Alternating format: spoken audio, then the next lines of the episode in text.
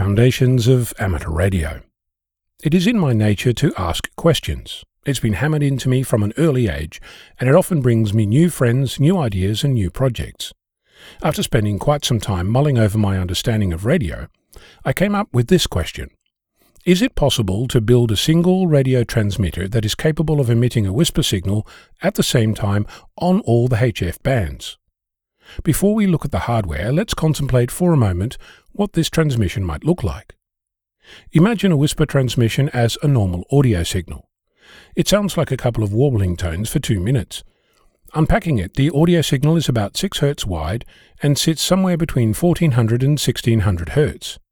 If you were to draw a power chart of this, displaying the frequencies horizontally and power vertically, you'd see a completely flat chart with a little spike, 6 Hz wide, somewhere between 1400 and 1600 Hz. Using an analog radio, you can play this sound into the microphone or audio port, and the radio takes care of transmitting it on the 10 meter band as a 28 MHz beacon. Tune the radio to 40 meters, and it appears as a 7 MHz transmission. The two takeaways are that the WSPR signal itself doesn't change between bands or transmissions, and the radio does the heavy lifting to make your WSPR transmission come out at the right frequency. Your radio is moving the audio frequencies to the correct amateur band. The electronics in your radio achieve this move by mixing the audio and the tuning frequencies together. If you imagine a 28 MHz WSPR signal coming from your transmitter as a power chart, it's essentially silence, except for a little WSPR peak somewhere just off to the right of 28 MHz. From a mathematical perspective, the frequency mixer in your radio is performing a multiplication. And best of all, you don't need a radio to do this. You could use software to multiply frequencies instead and end up with something that represented their product. If you were to create a power chart of this equivalent multiplication, you'd see a completely flat chart with a little spike near 28.1261 MHz. Sound familiar? It gets better. You can store the result of this calculation in a file as a 28 MHz WSPR signal, and you could do this as many times as you want. You could create a file with a 3.5 MHz WSPR signal, one with a 7 MHz one, and so on.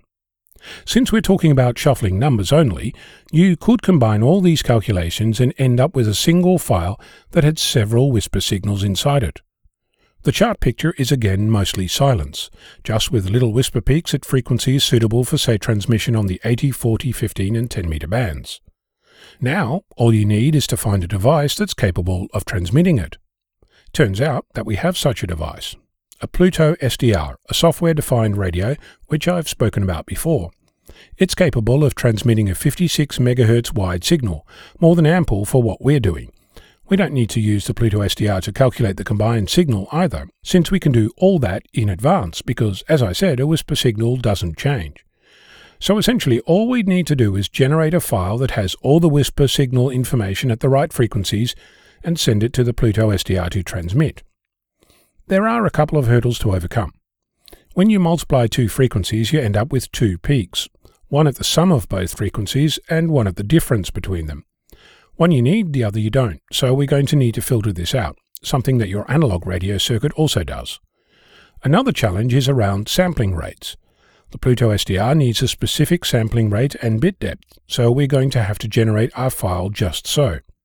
I'm going to skip past complex numbers and move on to power output, since all the power from the transmitter will be spread across all of the combined WSPR signals we're attempting to transmit, so we're likely going to need amplification. There's also the matter of testing before we actually connect this contraption to an antenna, and I've glossed over one minor but essential point the Pluto SDR doesn't do HF. So, where does this leave us?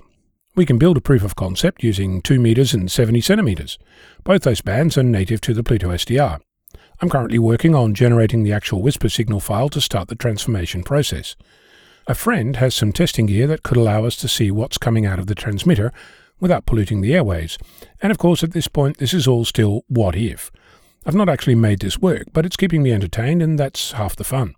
It gets even better. The Pluto has an FPGA on board, so theoretically at least, we might be able to generate this actual file inside the Pluto in real time, which opens up a whole other avenue of exploration, but we'll start with crawling before running. If you have thoughts on this or any other aspect of the hobby, please get in touch. You can send email to cq at vk6flab.com, or you can find me on Twitter and Reddit with my call sign. In the meantime, you know the drill. Get on air and make some noise. I'm Onno, Victor Kilo 6, Foxtrot Lima, Alpha Bravo.